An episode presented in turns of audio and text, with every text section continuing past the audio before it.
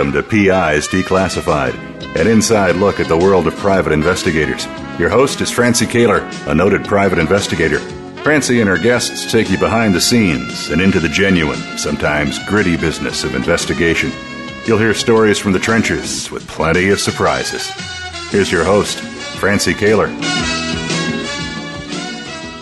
Welcome and good morning. I'm very happy today to introduce you all to private investigator Kevin McClain, who will be sharing what he has learned about marketing a PI business. Hi, Kevin. Hey, good morning, Francie. How are you? I'm great. So, Kevin, how did you get into this crazy business called private investigation? How did you know, happen? it goes back a, a long, long way. Um, actually, when I was about five years old, I got a picture of myself in my office with a trench coat and a fedora on. So uh, I guess it's always been in my blood. But for about uh, 20 years, I was in uh, management. I was in retail management. I was a radio host, aka just like you. Uh, I also did general sales managing. Um, you know, help develop uh, different types of advertising uh, packages and marketing packages for people. Plus, I own my own businesses. I was in the nightclub business and uh, kind of a little bit of a mini entrepreneur. Went back to college, decided to get out of that, and go back to school to become an attorney. Got involved in doing this as an internship, and as they say, the rest is history. So, did you ever become an attorney? No, I went to work for a law firm though. You went to work for a law firm and then decided you would rather be a PI. Yeah, actually, when I went to work for the law firm, I started. Uh, I was their legal investigator, in-house investigator, and that was back in uh, 1993. Okay, and you then your experience was conducting uh, both civil and criminal investigations at that time.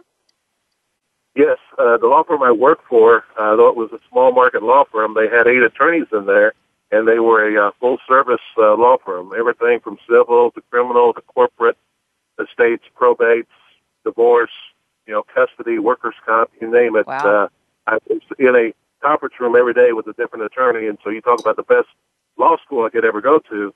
That no was it. Yeah, no kidding. And how long did you do that? I did that uh, for 10 years, and then along that time, I started developing my own PI business. So you launched. You have Kevin W. McClain Investigations Limited.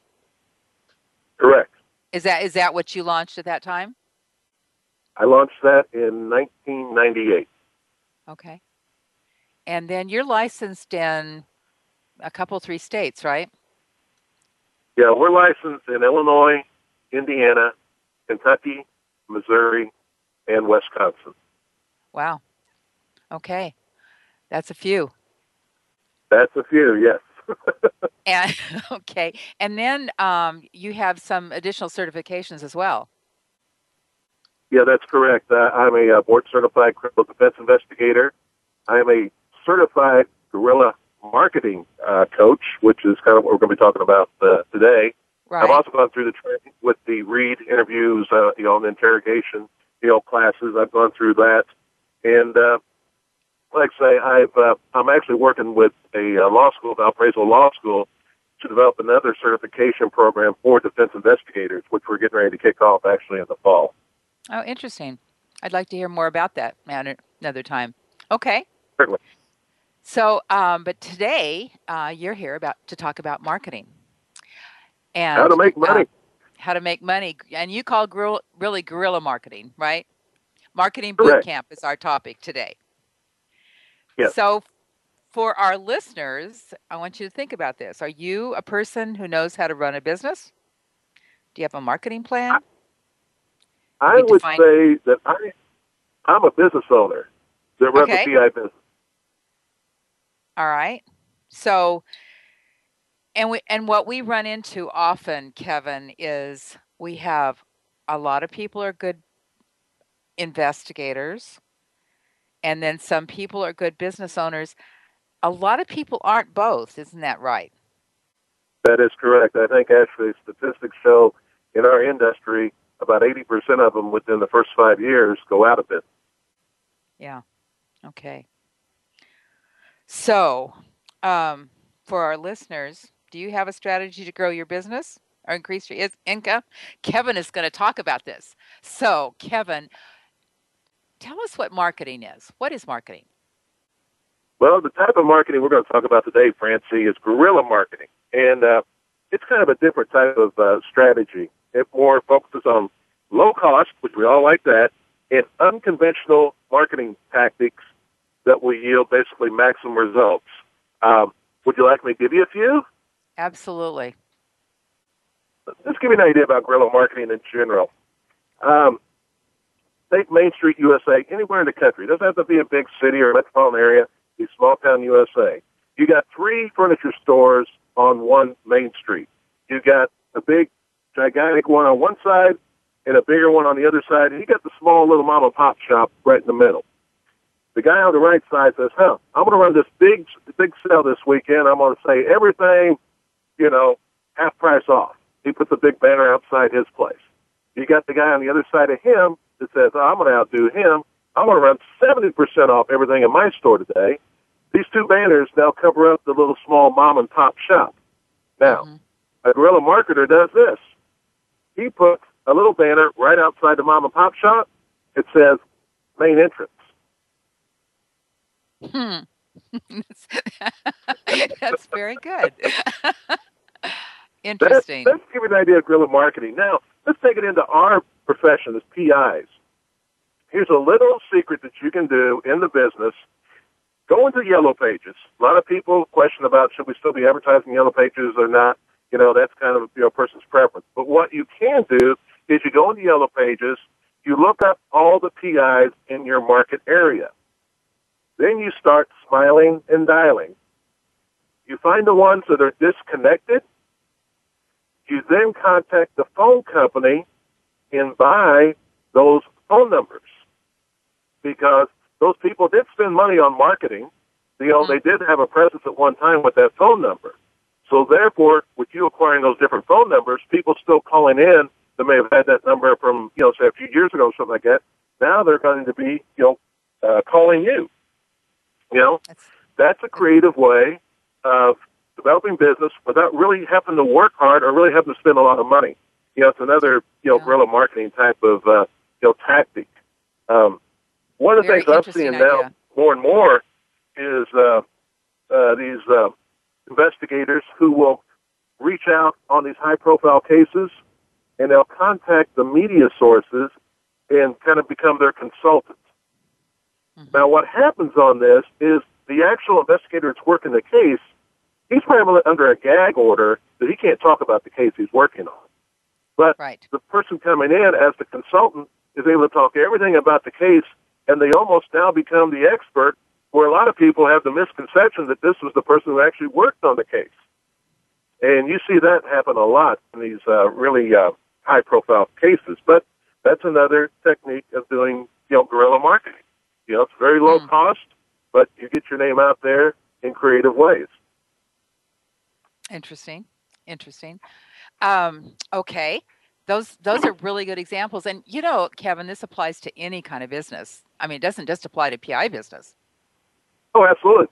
And, and I think that was one of the things with me coming from the background I came from with general, you know, you know, sales manager in a radio station.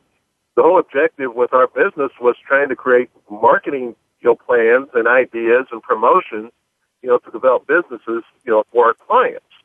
No different. We're in a service oriented business. We're selling services to people. So we got to kind of think, as we say, think like the buyer.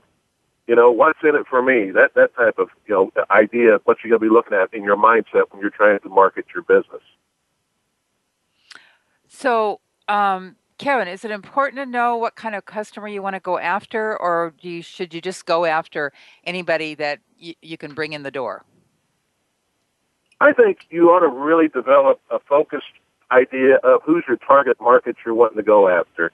Uh, you know, I've learned a lot of things over the years as far as when I first came into business. Anybody that came through the do- door, anybody that called me on the phone, I was taking their case. You know, because of course you're trying to develop your income and, and develop yourself in the in the industry. But now looking back on that years later, there was a lot of things probably that I should not have taken. Uh, either A, one, I wasn't skilled enough to do it, or was kind of in over my head, or B, it just really was an area of the profession that I really just didn't want to do, especially understanding now you know, all the problems that are encountered. You know, we talk like with domestic cases, a lot of people like domestics and infidelities, but to me, I'm not that good of a psychologist, and I just kind of like to refer those cases to somebody else anymore. Mhm. Mhm. Well, um, so, hmm. So, do you think that specialization is a is a good idea? Do you think you get more business by specializing in an area? The old saying is, "There's riches in niches," Okay. and I think it is so so true in this in this day and age. And this is something that I would challenge all your listeners to, Francie. Is we always look at each other as competition, and I wish we could get out of that mindset and look at ourselves as a profession, and we're offering professional services to people who need information, who sometimes were their last opportunity um, or resource they have to, you know, try to reach out to. And if we could develop a relationship amongst ourselves in the profession where there's certain niches that I do that I've trained myself to do and, and learned how to do that it would take me a year to teach somebody else to do. So instead of trying to reinvent the wheel, they could easily just some contract, you know, someone like myself, they can then, you know, upsell the product to their clients. Now they've got a client that's very satisfied because they got more professional products, you know, that they can offer to them, you know, versus trying to do it all yourself. And if we can all find out from each other, like, okay, what certain niches that you do, Francie, you know, that I don't do, that, that I can maybe utilize your services and market them in, on my website, but then just subcontract it to you. I think that's mm-hmm. something we miss a lot in the industry because when I first started out, I was like everybody's my competition. I don't want to give away my secrets or my ideas or my thoughts. But now it's like, you know what? If you look at the big picture, we don't get tunnel vision. There's so much business out there, and we can each help each other to help our clients, you know, better, you know, develop their cases, solve their problems, and things of that nature. For sure. Well, I want to I want to explore this subcontract subcontract idea a little bit more, but we need to take a break, Kevin. Kevin McClain Sure. will be right back after a real short commercial break.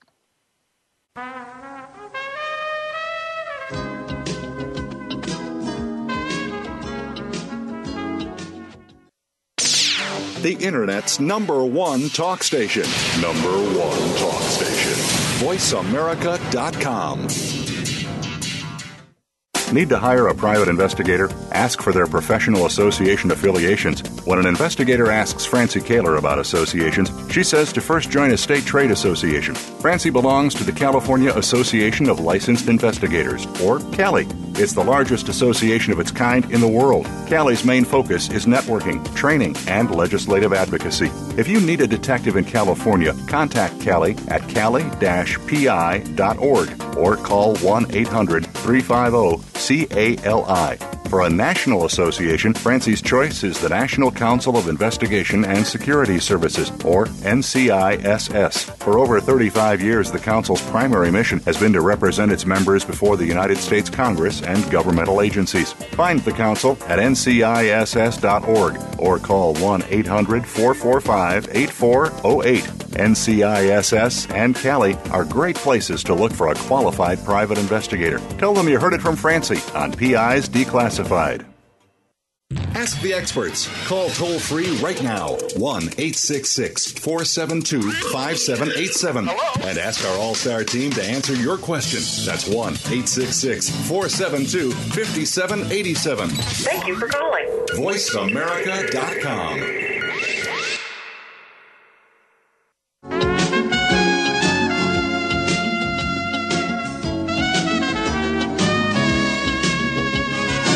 You're listening to PI's Declassified with Francie Koehler.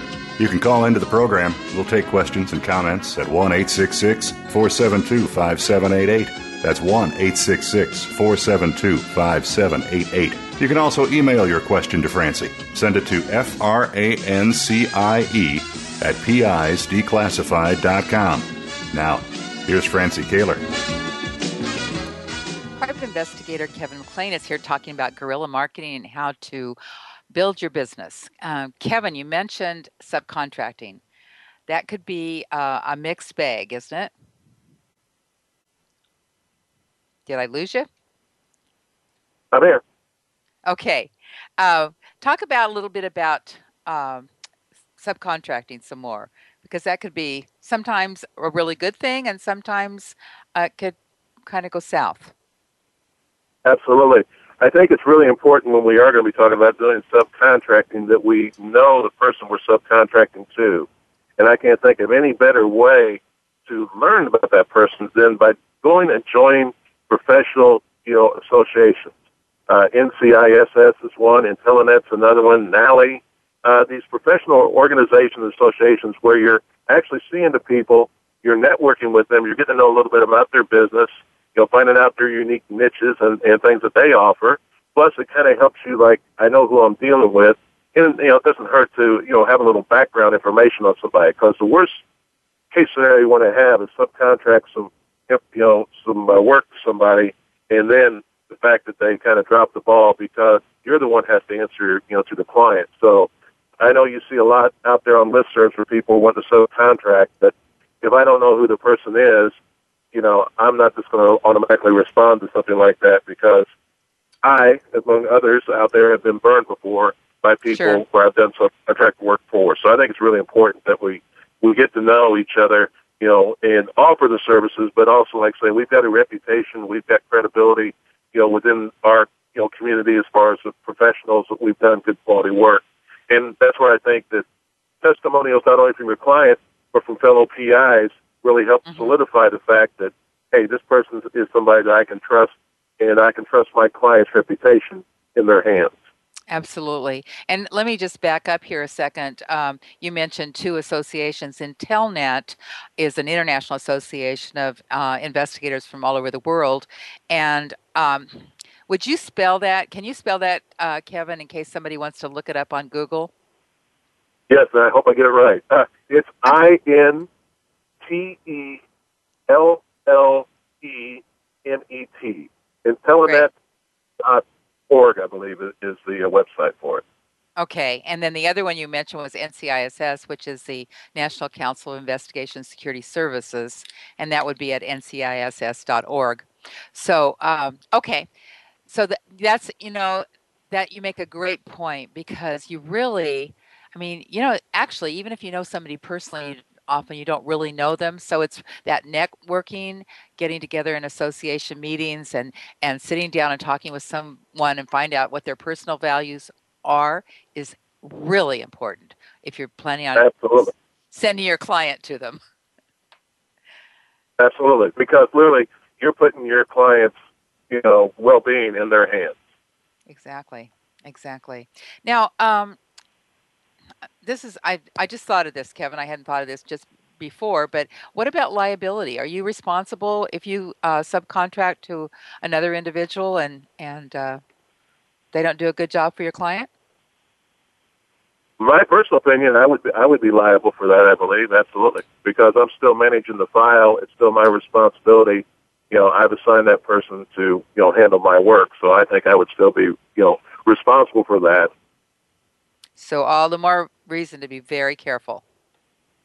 Yes, it, you know, it, you know, my grandpa told me years ago. You know, you take a lifetime to build up your reputation, and it can be you know torn down in five minutes. Boy, we see that every day in the news, don't we? So you have some great ideas on creative, out of the box uh, ways to build your business. Share those with us, will you? Yes, and, and I'm going to give credit where credit's due because, as talked about before, when you're doing networking, you're always asking questions. Good investigators ask open-ended questions. That you know, when I'm talking to somebody or meeting somebody, I don't want to be talking about myself as much as I want to be talking and finding out about them. You know, and Mhm. learning things. You know, as far as who they are, what types of businesses are they involved in, what types of niches do they have, and this is how you help find out other information that may help you you know, because they're sharing. Here's some marketing, you know, tools that have, you know, helped me. So, uh, uh, Francie, we're just over there together at the Associations One uh, conference uh, just last week, and I was talking to uh, uh, Brandy Lord. Uh, she's an investigator over in Indiana, Mhm. and uh, we were chatting later on, and she's telling me about this new marketing uh, program she's doing uh, in domestic cases and child custody cases, where in conjunction with the attorneys, she's basically doing uh, the father's rights and doing the research for the fathers, coming in and doing a consultation with the fathers as far as here's what to expect. Here's some of the legal terms you got to get prepared for whenever you're, you know, coming to court. Uh, here's what the research shows about what the elements are, you know, as far as it's going to require you to possibly be able to get custody. Now, keep in mind, she's not asking, acting as an attorney. She's actually working in conjunction with the attorney. But it's a brilliant marketing idea because now these uh, fathers are now understanding the value of a professional investigator as far as doing child custody investigations. Mm-hmm. So I, I just thought it was really a very unique, outside the box approach to something. And the attorneys are complimenting her, saying like, "Wow, this really has helped us on our cases." So, you know, when you yeah, get attorneys can, talking about it, I can and I can see how that would work. I uh, because typically the female side of a custody case, the the mother, uh, usually gets that kind of counseling from her attorney, and the fathers don't typically. Right. Yeah. And I just thought, wow, that was really a brilliant move. And then uh, last year, when I was out there at the uh, NCISS uh, conference in Las Vegas, I ran into uh, Terry Meyer, mm-hmm. and uh, he's from Ohio. And Terry shared this uh, idea that he uses as a, as a marketing piece, and actually developed business from it. You don't think about these things, but they are issues. One of the services he offers is to uh, the families at uh, funerals and visitations to basically do the executive protection for their homes while they're having the visitation and the funeral. Interesting. Now, you know, this day and age, that happens a lot where people will look on the obituaries and they'll see, okay, who's coming up, you know, going to be at a funeral or something, and they're going to go target their homes to go, you know, you know, burglarize them and stuff like that. Mm-hmm. And uh, he said that he's developed a quite a little niche, you know, business doing that. I thought that's really creative and in, in thinking outside the box. And uh, yes. I recently been contacted uh, by local uh, funeral homes that doing more background checks on all the relatives. And here's why: because uh, when they're getting ready to do a cremation or something like that, they better make sure that everybody is given consent that has uh, basically a vested interest in that individual. And uh, I did a case several years ago where I actually did a, you know, was doing an investigation because they had uh, cremated somebody without having permission of all the, you know, relatives, you know, that were authorized to give that. So this seems like this is maybe something new that's starting to happen more and more because more and more people are getting cremated. You know that they need to make sure that we located all the relatives, almost like a missing heirs type of isn't, investigation, if you will. Isn't that so, interesting? I, I didn't realize the um, funeral home itself would be responsible if they didn't have all those permissions. How you know how, like you say, how would you know? How would you know that you had all the the parties who have a exactly. have a part in it? Interesting. And like say the the uh, funeral home that I recently worked for, they were very concerned about that, and we had to track down. Okay, was he married before? And we had to try to find out if he had actually had a you know previous marriage. Because some of the families like, well, we think he was, but we're not really you know for sure about this. And then it kind of reminded me about several years ago when I was doing an investigation, and uh, actually we were suing a funeral home over this particular you know uh, type of incident. Mm-hmm. So mm-hmm. that kind of opened up like, okay, there's another unique niche market. And here's the thing: funeral homes may not even be thinking about this, so it no. may be an opportunity to have a conversation with them. You know, that's great. Uh, so you have uh, questions, Kevin, that you recommend people ask themselves uh, about their about their business, or like, a, uh, are there like what you mentioned earlier? Is there an area that is underserved in my market? or in my yes. area of expertise? Are Absolutely. there Okay, is there and and what about competition? Are you concerned about competition? You know, after 21 years, I'm not really concerned about competition anymore. I mean, I realize there's certain things we're all going to be doing. We're all going to be doing process serving. We're all going to be doing, you know, some sort of some sort of surveillance work or, or something like that. But that's where I say you got to get outside that normal tunnel vision about we're all doing the same exact things because there's so many other viable markets out there. And just to give you an idea, uh, I got a call the other day from a lady who was hosting uh, kind of a more of a senior citizens type of uh, uh, forum and they wanted to talk about identity theft and, you know, because all these security breaches that are going on mm-hmm. and things of that nature. And she wanted to know if we'd come speak for it, you know? And I said, certainly.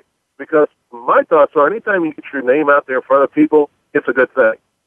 More people, grandparents got grandkids, grandkids, you know, parents, all these different type of people, you know they're going to talk about this to all them. So uh, I wasn't able to do it, but I had one of my other investigators uh, go over there and do the presentation for them. We had a, a PowerPoint that we do and, and things of that nature. There was 20 people in the room. Hmm. Do you realize out of those 20 people, 10 of those people had had some sort of breach of some sort of dealing with identity theft or something of that nature. Now, what did that prompt me to do as a business owner running a PI business? Now I'm thinking of a new opportunity that there is a very viable market out there that's probably untapped to a degree. I mean, mm-hmm. you, you know, you got the different identity theft protection programs out there that we see nationwide offering things, but I think the more important thing, I think, Francie, you had this lady on your show, and I listened to the podcast on that, was about the identity theft restoration part of it. Mm-hmm. And that's where I start thinking, like, okay, there's a market out here to help these people.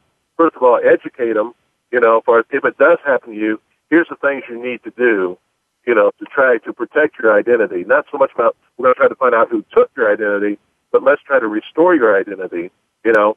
And then uh, the phones, your cell phone.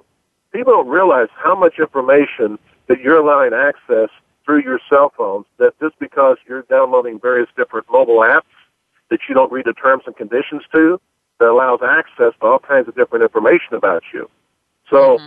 part of my thought process is now is to develop a whole marketing campaign targeting about identity theft, victims of identity theft, how to do the restoration, targeted towards, you know, the living centers, the retirement homes, maybe even financial institutions to offer this as a incentive or a program where they're showing we care about our customers, you know, and by getting them involved, and guess what? They're going to send out the letters on their letterhead, basically endorsing you as being the representative that's going to assist them if there's things that happen that they at least got somebody local that they could consult with that can help them. So it just kind of prompted me to start thinking about a whole other market that I'd never really thought about, you know, per se, until we just had this uh, little presentation we did. Well, it makes me wonder if a financial institution, say a bank, would be willing to sponsor a seminar like that. You know, funny you ask that because I was just talking about Baker a few weeks ago, and I just kind of, you know, you're always, you know, thinking about different ideas, and they're always looking for marketing opportunities too. You know, they always do their customer mm-hmm. appreciation mm-hmm. days and things like that. So I was just kind of just planting some seeds with them without knowing about this and saying, hey, would you be interested in possibly doing something like this sometime? He said, you know, we always do this customer appreciation, but this might be something different that might really, you know, show our customers we care. So, and I think to, go in and say, look, out of 20 people in our room, 10 of them, and, and we're talking a small little community. Yeah. What's the chances are of this being, you know, almost not epidemic, but a serious, you know, issue going on around the country that we can be the ones that can address it. And I also think it helps put us into a positive light as our profession because, you know, Lord knows we need that sometimes because the, the renegades are out there in our industry. So mm-hmm. those type of things, I think, can really help us overall. That's that's a really good idea, and and I we talked a lot about this last week, um, Kevin. But, but, things like uh, making presentations to to bar associations, to um, Kiwanis Club, Rotary Club, all of those things, they may not get you a client that day, but when they have something come up, they're going to remember you. Absolutely. I, I would I would seize every moment I could get to do a presentation in front of any type of group that was out there because they're all looking for speakers all the time, you know. Mm-hmm. And if anybody wants any tips on how just to present in front of a group, I'll be glad to share some with them. I'll give you one real simple thing that will help you overcome any kind of fears you have before going up and, and speaking in front of a group of 10 or a group of, you know, uh, 200. Uh, is a secret, and actually a lot of your, your big talk show hosts use this secret too. What I like to do before I go into a room to go present in front of a group, I get to know the people in the room. Just, you know, a little casual conversation, two or three minutes or something, find out where they're from, get a little bit of interest about them and things of that nature. So then when I get up in front of that room, guess what? Now I'm not among strangers. I'm among right. some friends. You know, right. I know Bob over there. You know, he's from Ohio. I know Francie. She's from California. You know, I know Don. He's from Indiana. You know, mm-hmm. so now I'm not so nervous as I would have been in front of that strange group of people I've never been in front of. Well, to steal something that Ter- to, to steal something that Terry Myers said last week, you were talking about Terry. He said he looks around a room and he says, uh, "I don't see 99 people or 99 investigator. I, I see 99 friends." Absolutely. Yeah. Very true. Very very true. Yeah. Okay. And I think we start looking at things like that you know, it really relaxes you. So, you, you know, because trust me, when I was back in high school, if you had told me I'm doing what I'm doing today, I would have said, you are crazy. I hated yeah. speech. I hated English. You know, all the things I'm doing now is what I hated back in high school. so, all right. So, all right. let's, you're, you're, let's take a break and we'll come back in, a, in just a okay. couple moments. Stay tuned.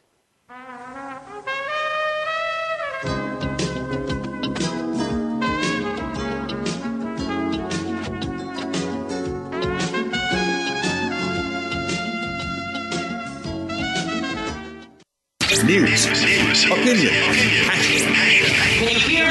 Your voice counts. Call toll free 1 866 472 5787. 1 866 472 5787. VoiceAmerica.com. Need to hire a private investigator? Ask for their professional association affiliations. When an investigator asks Francie Koehler about associations, she says to first join a state trade association. Francie belongs to the California Association of Licensed Investigators, or CALI. It's the largest association of its kind in the world. CALI's main focus is networking, training, and legislative advocacy. If you need a detective in California, contact CALI at cali-pi.org or call 1 800 350 CALI.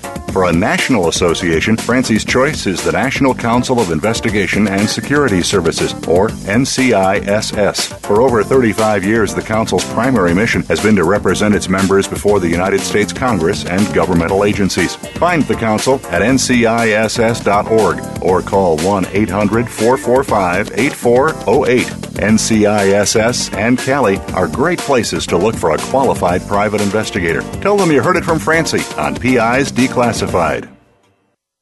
Streaming live, the leader in Internet talk radio, voiceamerica.com.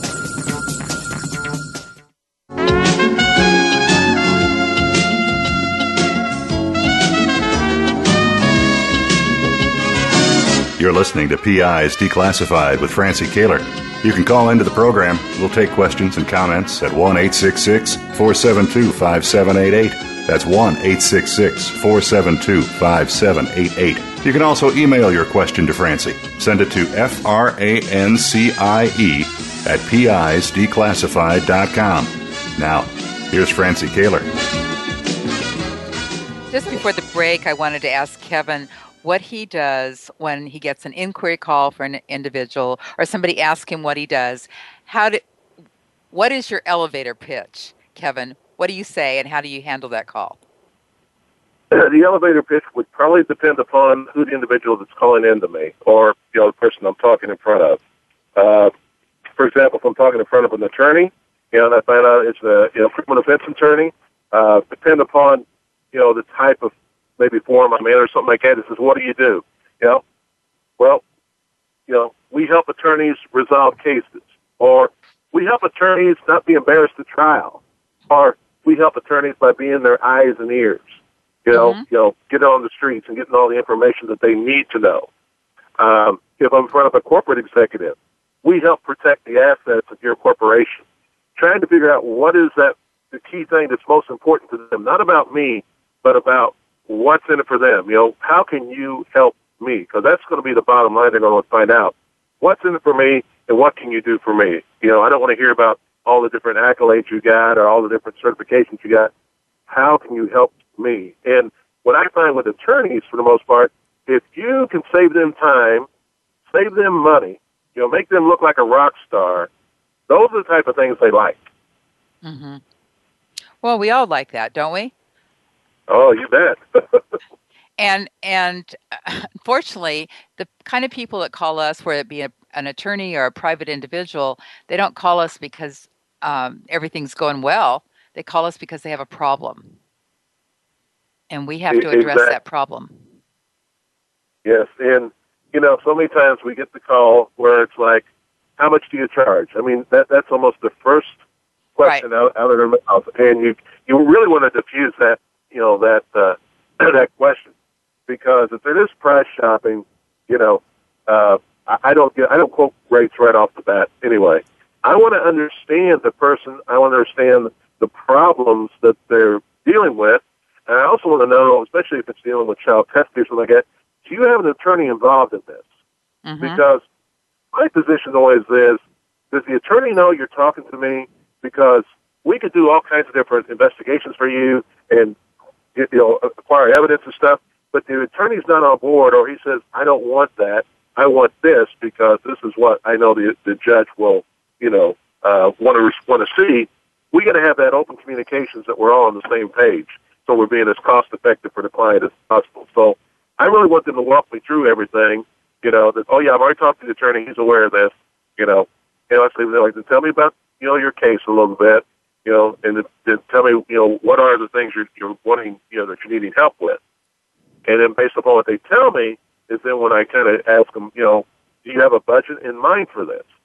You mm-hmm. know, find out have they thought about this and thought about a budget number themselves because their budget number may be a lot higher than what you're thinking. So, you know, you want to not, you know, shoot yourself in the foot, but mm-hmm. then you mm-hmm. also want to, you know, feel them out as far as, well, gee, I've never thought about that before, or, you know, I, I want to kind of gauge them, you know, where, where they're at on, on the on the scale because I don't want to waste a lot of time. Because years ago, I, I used to spend a lot of time on the phone, and you know, uh, you got to manage your time very wisely. So, what you, what's your response, Kevin? So you get down to the point where um, you're quoting them a rate, and they say, eh, "Boy, that's more than I was planning. Can't you do it for less?" What do you say to that? Well, I, I would say, well, okay, uh, you indicated you wanted A, B, C, D, and E. Okay, what would you like me to eliminate? Mm-hmm. Because mm-hmm. remember, they're the ones who told me I want all these different things, and they're saying, "Well, I really need all this stuff." Well, then, you know, the quote, the retainer I'm quoting you is what I'm, you know, projecting that it's probably going to need to be able to do this case, you know, professionally the way you want it done, you know, based upon what you told me you needed. Now, if you want to eliminate some things, then we can readjust, you know, the amount. Mm-hmm. So I put it, I put it back on. I, I try to put it back on them if I can. Yeah. Oh, and w- one of the things I say, Kevin, uh, if we get down to, well, I really can't afford it, and I said, you know, I'm more than happy to refer to you somebody that works for for less. Let me give you let, let me get back to you with some names and some contact information. And it's always very interesting to me that I get the assignment even though I offered it for less. That's very good because it's like you know if you're looking for cheap, I can get you some you know other people that'll do it for for for less money. You know, absolutely. Uh, you know, my reputation means a lot to me, and I don't want you to be upset. You know, with the quality of work, and I know what's going to be needed here because we've been doing it for numerous years, and we know what's going to be required of this type mm-hmm. of assignment.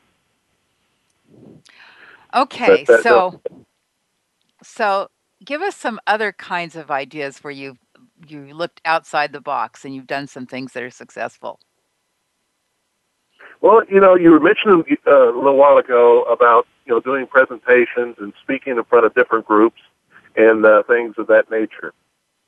One of the, the things we're getting ready to start doing um, with uh, Valparaiso Law School, I've been very honored to uh, be asked to uh, start doing a training session, uh, not really a session, but actually a uh, a course with upcoming attorneys, educating them about how to do investigations.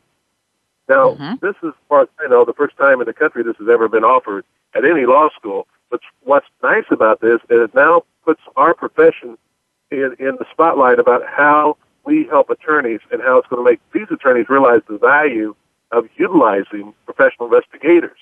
Now, take that same idea You've got young attorneys graduating every single year.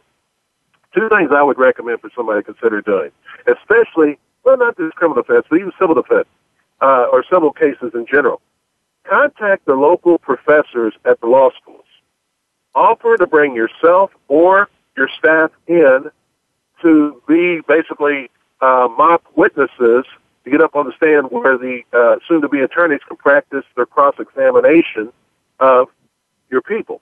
Now, That's what that helps do is, first of all, trains your investigators to be prepared for trial because you don't want to be learning how to testify when you're in a real trial. So it helps there. It gets your name out in front of that professor. It also gets your name in front of all those soon-to-be attorneys. Okay, mm-hmm. they're going to be attorneys here shortly. They're going to be your clients or potential clients. So you're getting your name out in front of them. What we're getting ready to do here in Illinois, uh, I'm on the board with the Illinois Association of Criminal Defense Lawyers. Uh, we're getting ready to start offering a mentorship program for new young attorneys just coming out of school. They're going to mm-hmm. have you know different attorneys that will help them you know walk them through different things they need to do, motions to file, you know different things of that nature. Myself, I'm going to be the investigator offering the insight as a perspective from a criminal defense investigator. Now, how's that going to help my business? The time I take talking to these attorneys and kind of nurturing them and helping them progress in their career, guess mm-hmm. what? When they finally start getting to that next level, who are they going to call whenever they got a problem? Whenever they got a client who's actually got you know funding available to hire an investigator? You're planting those seeds. You're building those you know relationships for future. So that that's really that's things. really excellent, Kevin, because lawyers don't get anything about investigations in law school. They have no idea. No, nothing ex- whatsoever. Excellent. So, how much do you estimate that it it costs to get one client? Well, about? it really depends. You know, I mean, you, you can you can there's a formula you can use. Um, you, you know, I first of all, everybody should really have a marketing budget, have some kind of numbers in mind about here's how much I'm going to set aside for marketing this year. And then determine, okay, how many clients did I get off of that marketing? Let's just say, for example, you had a marketing budget of say $10,000 and you got 50 clients off of that $10,000 you was able to determine. That would give you an acquisition cost per client of $200. You know, okay. uh, being a guerrilla marketer, we try to do it as creative as possible and as cheap as possible because a lot of us, when we're just getting started, we just don't have that big kind of marketing budget. That's why if you can do press releases, um, you know, if you can, you know, do these free speaking engagements to the Kiwanis, the different groups and stuff like that, it gets your name out there. And then what it helps become is you get this what they call top of mind awareness, which means whenever I've got a problem, I need a solution, I'm going to call you. And when you can start developing that where people start thinking about you when they get that problem and they have no other resources to turn to and they call you, you have really accomplished something there. So I truly think everybody needs to have some type of marketing budget. And, you know, granted, we've all been guilty of this before with uh, the radio person coming in the door, you know, wanting to sell you whatever their latest, greatest package is. Mm-hmm. And what do we do? We say, well, geez, it's been a while since I've advertised, so yeah, maybe I need to do something. And then they sign you up, and you're like, okay, now what? Um, but they don't really want to know anything about your business. They don't want to understand what your problems are and what you know things you're trying to you know solve or you know target market you're trying to go after anything. They're just selling you a package. What I recommend to do is is basically figure out, okay, what market do I want to go at? Figure that out first and foremost. Okay? Then, what media or medias should I use for that? Whether it be direct mail, whether it be, you know, uh, I'm going to do speaking engagements, or I'm going to do press releases, or maybe I'm going to put some ads in the paper, you know, uh, put a flyer out, you know, put put some little signs out around town, or whatever it might be, you know. Then I'm going to figure out what is my message going to be. So you mm-hmm. figure out your market, then you figure out, okay, which you know, basically, what what what media am I going to use? What's my message going to be? You know, and, and, and figure that out because most of us come in, they sell us the latest, greatest package, and then we're clueless about how to really effectively use you know the money we have set aside for marketing because we're just kind of throwing something out there and hoping it sticks. You know, I call that knee jerk marketing, actually. So yeah. you're talk yes. you're talking about having some kind of a strategic plan that you're not waiting till somebody walks in the door to sell you something. You are planning out where you're going to go, how you're going to do it, and what your message is going to be ahead of time. Absolutely, absolutely. because because think about it. Who's going to know your business better than you?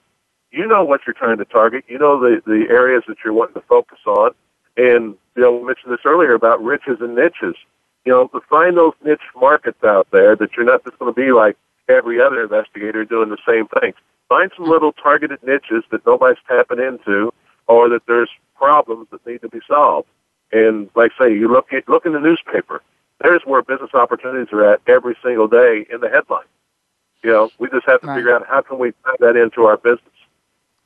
And and Kevin, as long as we're some of this stuff uh, came about through a seminar that was given by Diana Garren last week, so I want to just give a shout out to Diana Garren, who has True True Perceptions marketing company.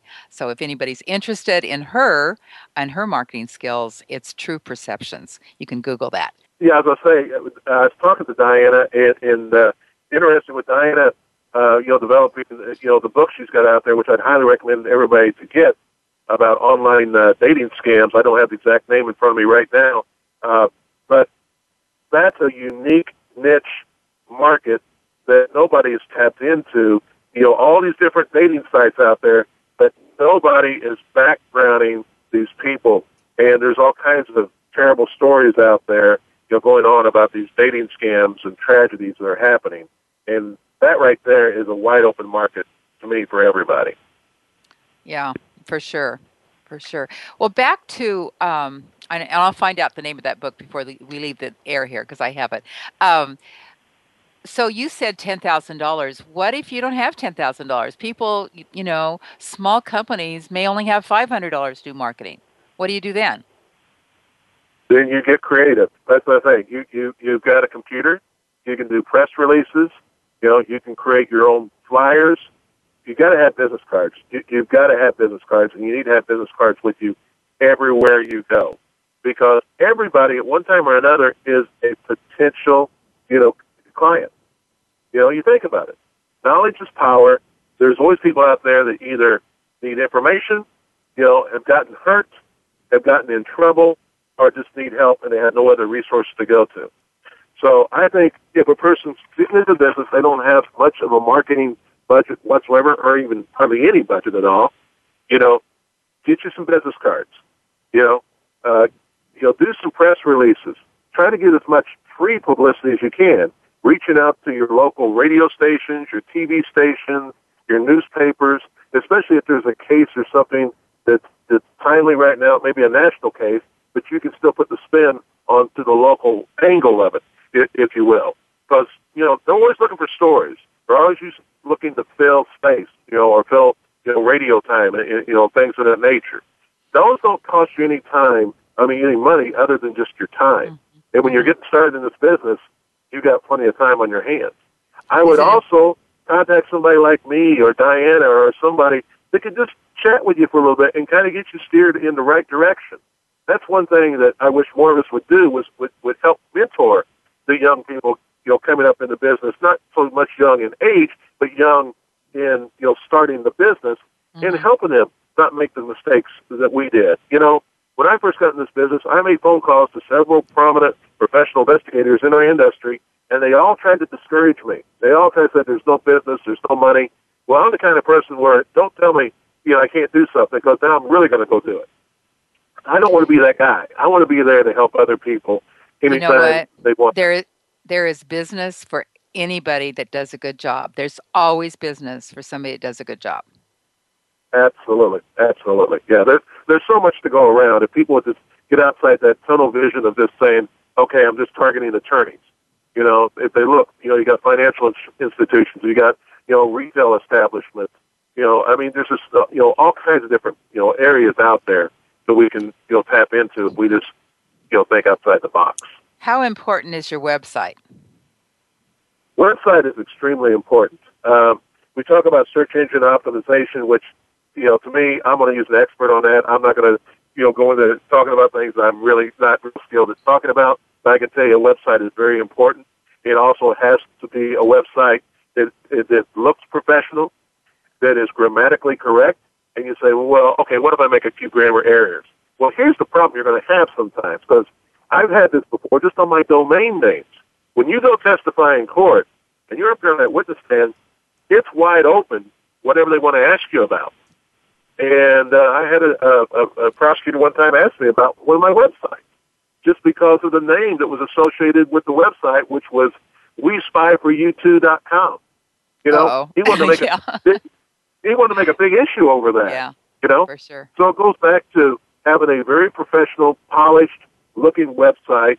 And, you know, for the most part, we've all done the same thing. And I'm guilty of it just like everybody else. We all, for the most part, have brochure websites, which means it talks all about us. It doesn't talk anything about our clients or what's in it for them. You know, and I think we really need to start reevaluating what our message is when they come to our website. You know, because Well, they all pretty much look all cookie cutter. And that's a good place to leave, Kevin. That's a very good, very good advice. Thank you so much. We're at the end of our hour, and thank you for sharing what you've learned in your past 20 plus years. Also, Diana's book is uh, Who's the Man Behind the Screen? And she has another Yeah. one coming up. So uh, keep your eyes on that. It's Is It a Real Soldier Behind the Screen? So that's Diana Garren's book. Join me again next week when we declassify more real stories from real investigators like private investigator Kevin McClain every Thursday morning. It's PI's Declassified. I'm Francie Koehler. Thanks for listening. You've been listening to PI's Declassified with your host, Francie Koehler. Tune in every Thursday at noon Eastern Time. That's 9 a.m. for you West Coast listeners. PI's Declassified explores stories of deceit, mystery, and detectives unraveling the truth. Every Thursday at noon Eastern, 9 a.m. Pacific Time here on the Voice America Variety Channel.